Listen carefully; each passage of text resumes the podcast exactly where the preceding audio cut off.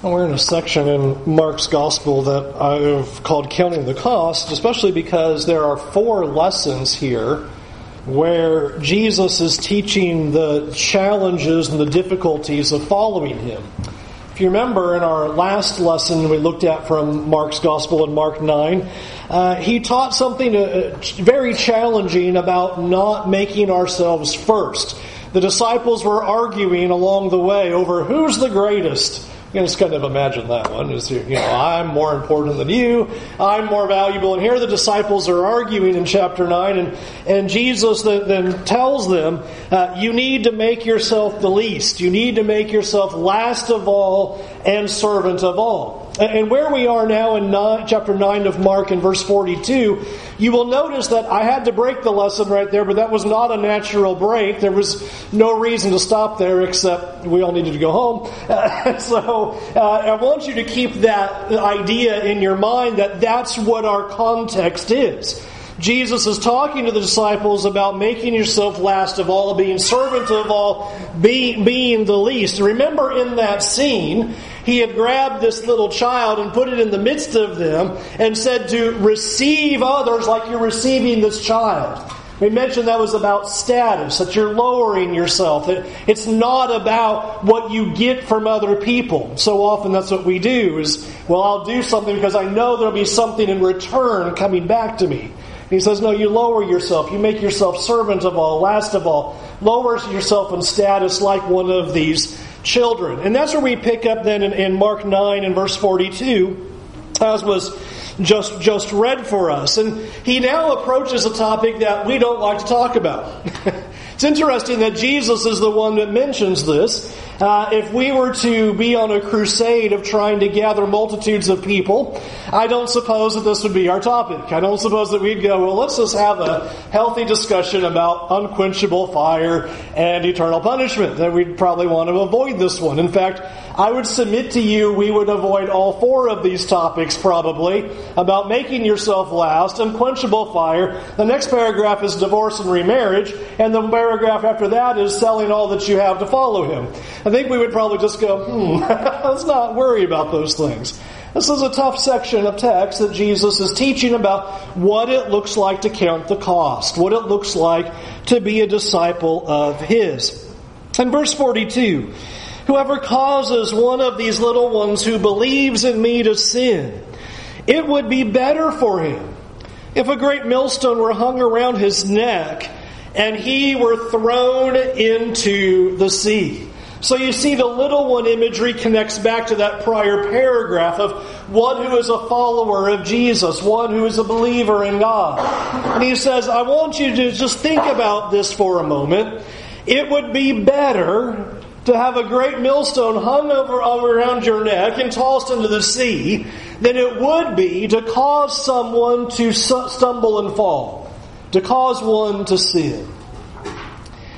I think that's important for us to think about for a minute because I think when you read that, you might say, that sounds a little extreme.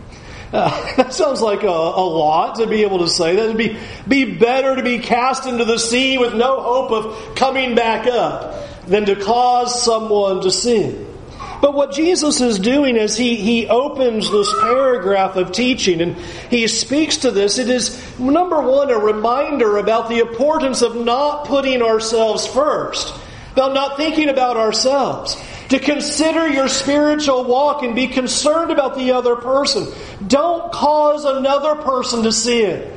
Don't cause them to stumble. Very befitting of what we've done in 1 Corinthians 8 through 10 in our work in, on Wednesday night uh, is that very idea is that you would be aware of the faith of other people. It matters what we do toward each other.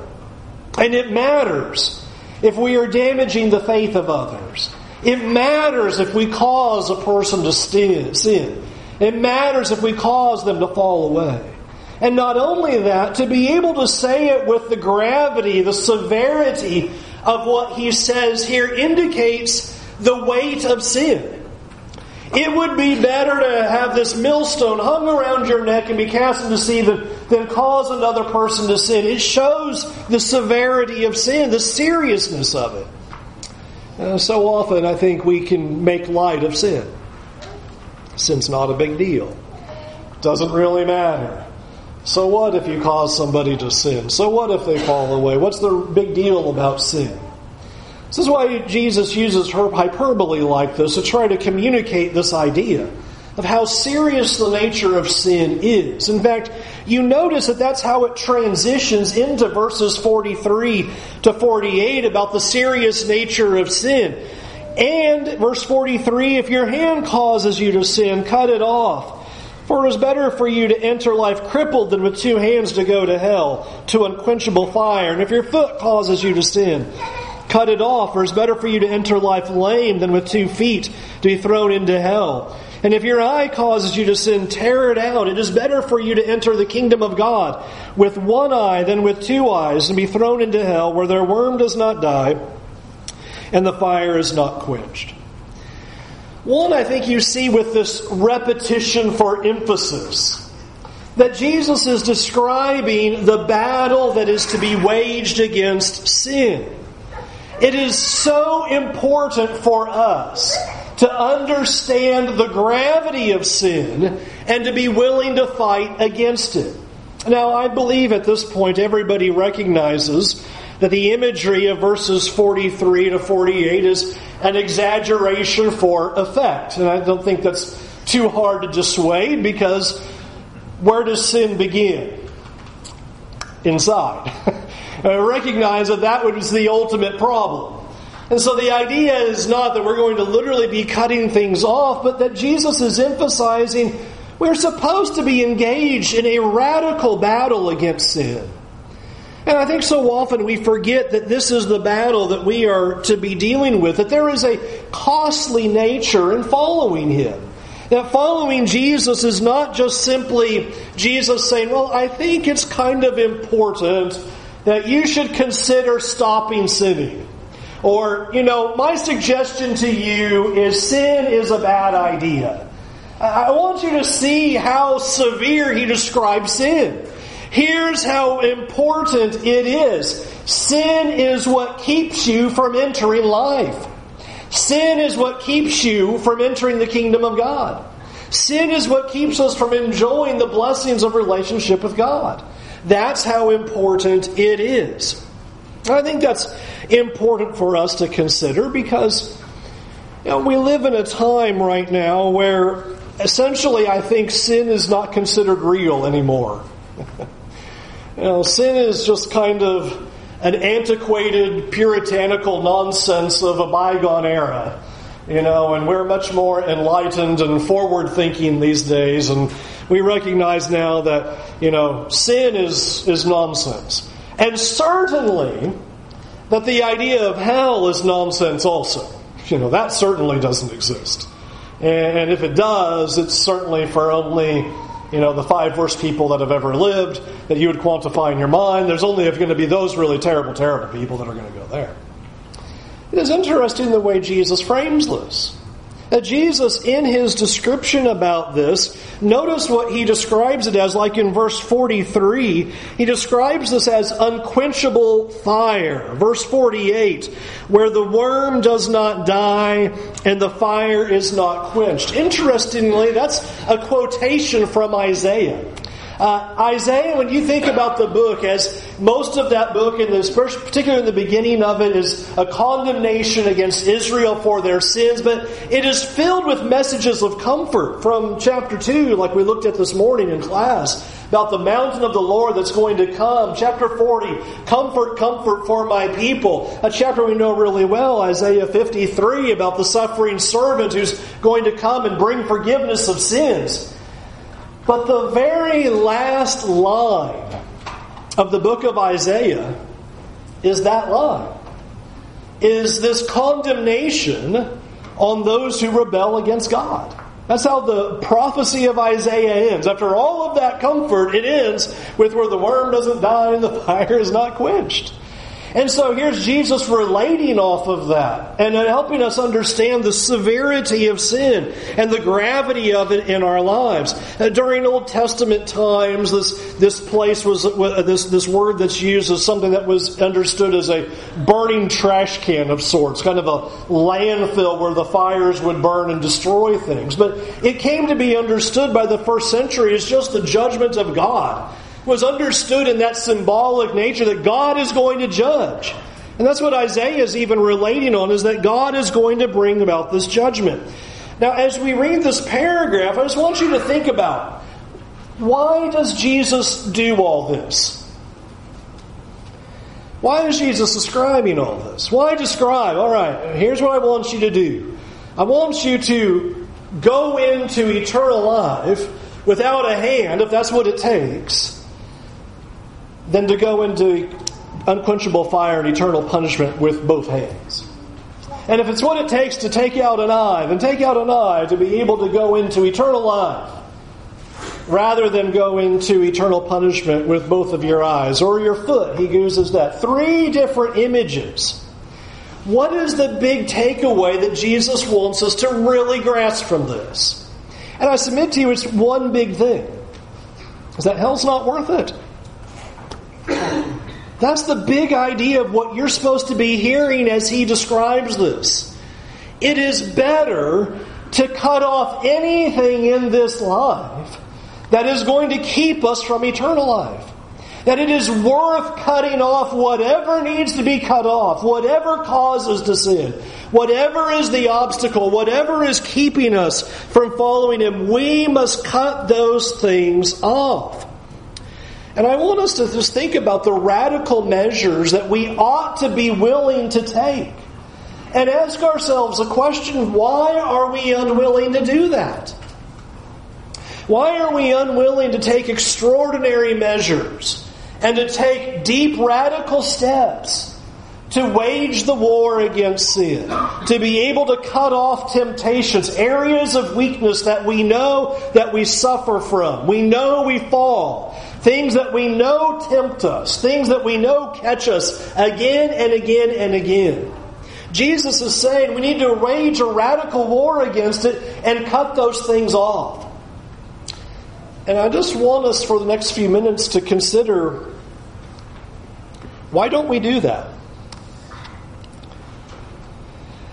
I would suppose if we were to put this into some modern terms, we would recognize that what Jesus is telling us is that it would be worth getting rid of our smartphones if we're using them for sin. It'd be worth getting rid of the internet if that's what's causing us to sin. It'd be worth not going to the movies or having cable or having streaming services if that's what's causing us to sin. Think about all the different ways that we would have to consider what Jesus is telling us. It'd be worth being tracked on our devices to hold us accountable if it would keep us from sinning.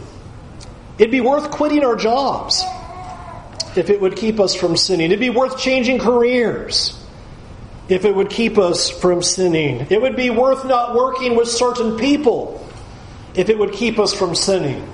It would be worth keeping away from certain relationships if it would keep us from sinning. It'd be worth not even working with the opposite gender if there was someone that, that was going to cause us to sin. You see the, the nature of what Jesus is getting at is a willingness to change whatever we need to change in our lives to ensure that we will not continue in sin. To do whatever it takes. And so I'm going to then ask the question again why do we refuse to make those radical choices? Why do we refuse to cut off those things that we know is going to be a temptation? We know we could sit down on a piece of paper and write out, I know tomorrow that's going to be a problem, or this afternoon, or tonight. I know that's going to be an issue. And I think the point that Jesus is getting at in, in teaching us this is the reason why, and the answer is simple, though hard to accept is ultimately is that we love our sin more than him. Ultimately, what we are saying is we prefer these sins. It's worth me keeping these various things in my life, keeping these relationships, keeping these circumstances, doing these certain things, possessing these certain objects, whatever it is, that's worth it to me. Because that's the picture that Jesus is trying to get us to think about is what is worth your soul? As Jesus is saying, hell's not worth it. Unquenchable fire is not worth it. And ultimately, what we are doing is we are saying, actually, it is. It's actually worth it to us. By whatever mental hoops we jump through, we decide, well, that's not really a sin. Or there really isn't unquenchable fire. There's really not going to be a judgment. Or this sin is okay. Or God understands. Or it's not a big deal that I keep these certain activities, these certain sins, these kinds of behaviors and habits. I think it was really interesting and fascinating to consider the weight of what Jesus is saying here is we are choosing unquenchable fire instead of life. We are choosing unquenchable fire instead of the kingdom of God. We are saying that we love our sins more than we love eternity. And I hope that we would frame our life decisions in that box. When temptation comes, recognize what Jesus is laying out here. That's the choice we're making. We are saying eternity, life, kingdom of God, relationship with God, is not as important as the sin that I'm about to commit. I'd rather do this. That's how we wage this battle against sin. Is to measure the outcome and measure the weight of what's happening here. It's a critical decision that's being faced before us and that we wouldn't lose the weight of what Jesus says. It would be better to enter into eternal life than even without a hand. I mean, all right, so what should I be willing to cut off in my life if Jesus says even hands, feet, and eyes are on the chopping block here? what am I going to keep in my life that constantly is a temptation, that constantly is a trigger to sin. It constantly presses before me and tempts me day in and day out, and I'm battling with and I'm warring against. And I just ask, why are you keeping it there? Why are you keeping it? Because I think the good news of this, this teaching, the good news of this paragraph, is by Jesus saying this that Jesus is empowering us in the battle against sin. I want you to notice that Jesus does not say, well, and if your hand causes you to sin, man, that's a real bummer. And I don't know what to do about that. You know, sin does that, devil's pretty tough, and I guess that's just the way things go. You know, sometimes we resign ourselves to sin. Well, you know, that's the way it is. I'm only human. Things are kind of tough. What are we supposed to do? I mean, we all have to have these things, so what do you want me to do about it, right? As if we never lived without them. Or we always have to have TV, or we always have to have the movies, or we always have to have whatever it is that's the stumbling block. Notice that Jesus is empowering us here.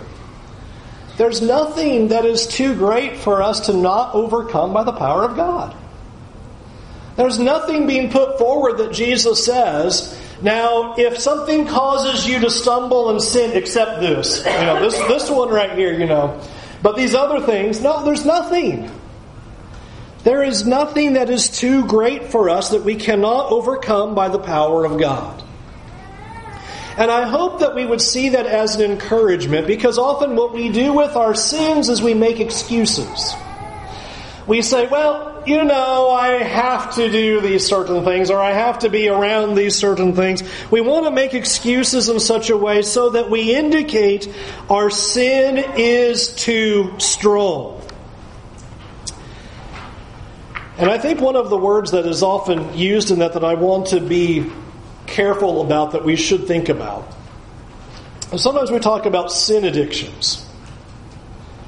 And we ought to recognize that that should not equate in our minds helplessness. There's no doubt. You can give yourself over to something so that your body, your flesh, and your desires are constantly wanting it. Absolutely. Absolutely. But Jesus does not come along and say, but there are certain things that you can't cut out of your life because you can't help it. We should see this as a positive. That ultimately what Jesus is telling us is that we are responsible for our actions. And ultimately, what we are doing, and the reason why that we are addicted to something is not because we don't have power over it, but because we've willfully given ourselves to the power of it. We have just given it over to it. We're saying, I'm just going to be enslaved to this. And we mentally tell ourselves, I don't want to do this, but we do. I've made the point to us many, many times, it's worth making it here. Everybody in this room right here included. Everybody in this room does what they want to do. At the end of the day, all of us do what we want to do. The problem is the battle of the desires. We have bad, wicked, evil desires that we're battling against. But at the end of the day, we're doing what we want to do. We're giving ourselves over to the things that we want to do. And we want to qualify it and give it a label and a name and stuff like that. But at the end of the day, Jesus says we're responsible. We have to make a decision. And we need to be doing whatever it takes to fight against sin. And Jesus does not describe this as something easy, does he? He describes it as something radical. It's going to take some serious radical changes. It's going to take a lot of work. It's going to take some serious cutting off is exactly what he describes. But ultimately, I think if we're honest about it, what we are doing is we are simply saying, I don't want to change. I will verbalize I want to change, but ultimately I don't want to. I have a good proof of that. All of us for the new year, we all want to lose 10, 20, 30, 40 pounds, whatever, right? We're all in. Oh, yeah, I'll verbal, we'll all verbalize that to each other. Let's all lose weight. How many of us really want to do that? I mean, yeah, I want to do it magically, right? I, I want to do it, but just I'll wake up one day and I'll never have these troubles anymore. That's how we battle sin sometimes. Oh, yeah, I don't want to sin. Yeah, that's terrible. I'm, I'm sorrowful about those sins. But then tomorrow comes and we haven't made any changes. We're not doing anything about it. We just keep going.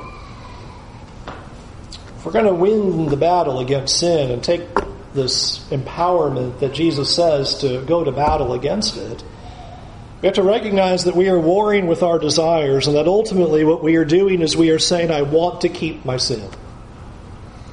And I hope you would challenge your minds with that today. That whatever the area of weakness, whatever the area of temptation, whatever it is that the battle you're struggling with, to consider for yourself, is it ultimately a battle of desire? That Yes, I say and mentally affirm that I want to stop those things, but I'm unwilling to make life changes to actually make it stop. I'm not willing to do anything so that there will be a different outcome. We have a societal joke about that, right? If you keep doing the same thing expecting a different outcome, right? And yet we do that with sin all the time. We just go into each day and let the whole flurry of temptations all hit us all at the same time, all over again, and we wonder, why did I fall again? Well, have you changed anything? Have you gone to battle against it? Have you made any adjustments whatsoever? Have you cut anything off? Have you made some kind of accountability? Have you thrown something away? Have you done whatever it takes so that you can get yourself into a place to not do that anymore? James 1 again identifies that power is within us. If you remember, James 1 tells us that those enticements and those temptations come from the desires of the heart. The war is sitting right here in the heart. We have to desire God enough to want to change. We have to desire God enough to change what we're doing and what we're saying. We have to be willing to cut things out. And that's not pleasant. Jesus didn't indicate that cutting hands and feet would be a pleasant idea. That's not that you know the imagery doesn't sound pleasant, does it? The idea is not that it's pleasant. The sacrifice won't hurt, but what he's saying is hell is not worth it. Whatever sin that we're in, whatever it is that we keep going back to again and again and again, Jesus is trying to say it's not worth it. And I think we could all raise our hands and we'd all say we know that. Because whatever the sin is that we're dealing with, there is the temporary joy, the temporary comfort, the temporary satisfaction, or the temporary thrill, whatever it is. And then when it's over, what happens? Well, first it's over. it doesn't give you what you what you thought it was going to, and now you're back to that emptiness again, and you're looking for the next thing. We know it's not worth it. It doesn't last and yet we plunge ourselves back into it again and again. Ultimately, we need to want Jesus more than we want sin. Look at verse 49.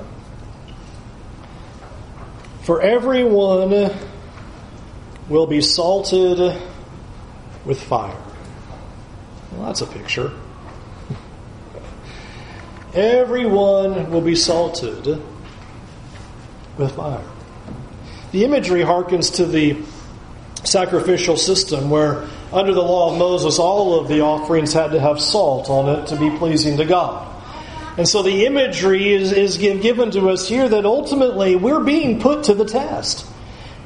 Everything, everyone is going to be salted by fire. We're being put under a test. We are being tested with every trial and every temptation just a little bit of fire being salted on us. What a neat picture that is. Have you ever thought about temptation that way? It's like you're being tested right now. Here comes your test. Here comes your temptation right now. And what are you going to do with it? Jesus is very upfront. We are going to be tempted and tested. There's no pretending that that's not going to happen. We shouldn't be surprised at that. We are all going to be tempted today at something. Perhaps all different things. And we're all going to be tempted today. And if God gives us another day, I'd say we can add to the list of the things in life that you can guarantee that are promised to you. It's death, taxes, and temptation. Yes, it's going to happen tomorrow. Uh, there should be no surprise by that. And Jesus is saying that that's what's going to happen. You're going to be, but now watch verse 50. Salt is good, but if the salt has lost its saltiness, how will you make it salty again? That is a huge statement.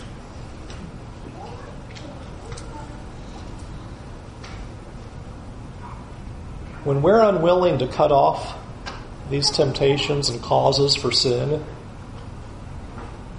we're losing our saltiness. That should make sense. We're, we're becoming more molded to the world, more accepting of our sin. Have you noticed that about sin? The more you do it, the more you justify it, the easier it becomes. You lose your saltiness. First time, you're guilt ridden, and but every time you give yourself to that, you're losing saltiness.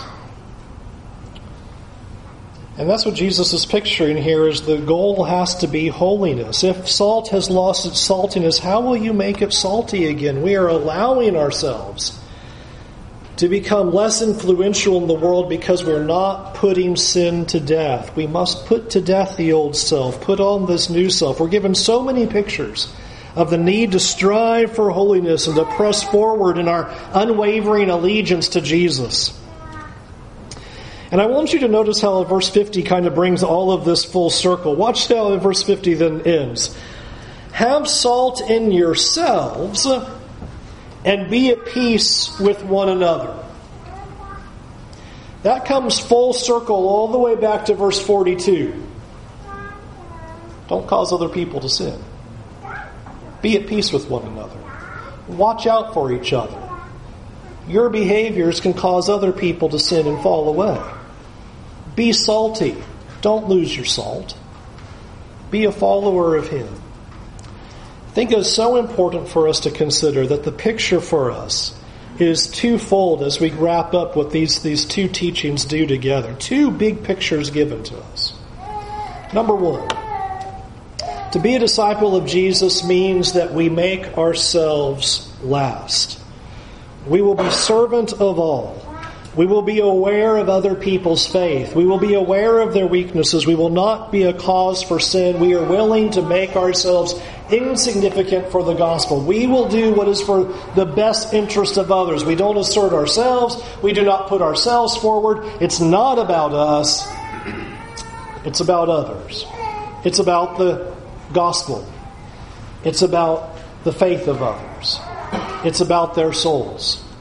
That would be one of our primary thoughts of how we live our lives as a disciple is that we would recognize that we are to be servants of all, that we give to what, others what they need, and would never do something to cause them to sin. And then number two, to tell ourselves again and again, unquenchable fire is not worth it. The consequences for our sins are not worth it.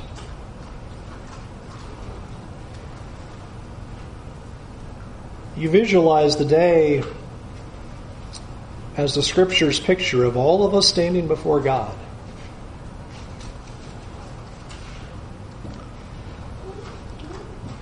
And I'd like for you just to imagine trying to explain how you thought this particular sin was worth it. How was this worth it? And we ultimately told God these pleasures in this life were more important than eternity with you. That's the decision that we are making. When we refuse to tear sin out, to cut out the things that cause sin, it's not worth it. Eternity with Jesus is better than sexual immorality now, adultery now, divorce now, pornography now, malice now, anger now, evil now, filling our desires now, or anything else you can think of as a sin trigger in your life. It's not worth it. It's not worth it. Satan is telling us every day it's worth it. Make the exchange. Make the trade. We're forfeiting everything that God has promised to us. Please consider where you are today. Are you willing to make the radical changes that Jesus is describing here? To truly be a follower of His? What in your life can you point at and say, that is the thing that causes me to sin over and over and over again? This is my area of weakness. This is where I fall. This is my temptation. Make a real, valuable, spiritual 2019 resolution. I'm going to change everything so that I can cut that out of my life. Make hard, practical decisions. Make them in concrete, observable, definable changes. It's not valuable for us to start next year and go, I'm going to not sin as much. That's too vague. it's not going to work. Observable, definable change. I have to change this and this and this. I need to get rid of this and I need to unplug that and I need to throw away this and I need to change that in my life and change that relationship and maybe get rid of that and do that differently. Lay it out. Because hell's not worth it. Can we help you today?